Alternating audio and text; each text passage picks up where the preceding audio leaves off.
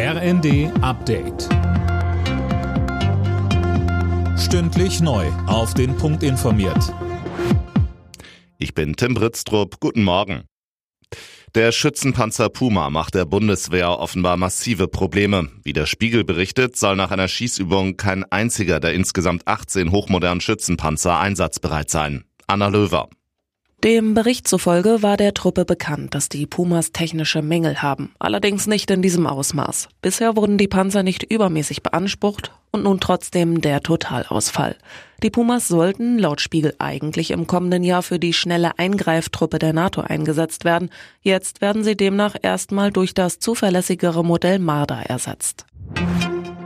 Ein Großteil der gestohlenen Juwelen aus dem grünen Gewölbe ist zurück in Dresden. Die Rückgabe der Juwelen geht offenbar auf einen Deal zurück. In Dresden stehen seit längerem sechs Mitglieder des Remo-Clans wegen des Einbruchs vor Gericht. Dienstag geht der Prozess weiter. Die meisten Menschen in Deutschland wollen mit 63 oder früher in Rente gehen. Das zeigt eine aktuelle Umfrage der Bild am Sonntag. Demnach wollen nur 8 Prozent bis 67 oder darüber hinaus arbeiten. 62 Prozent wünschen sich eine möglichst frühe Rente.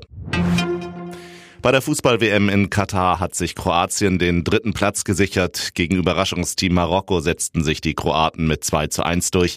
Um den Weltmeistertitel geht's dann heute. Argentinien und Frankreich treffen im Finale aufeinander. Alle Nachrichten auf rnd.de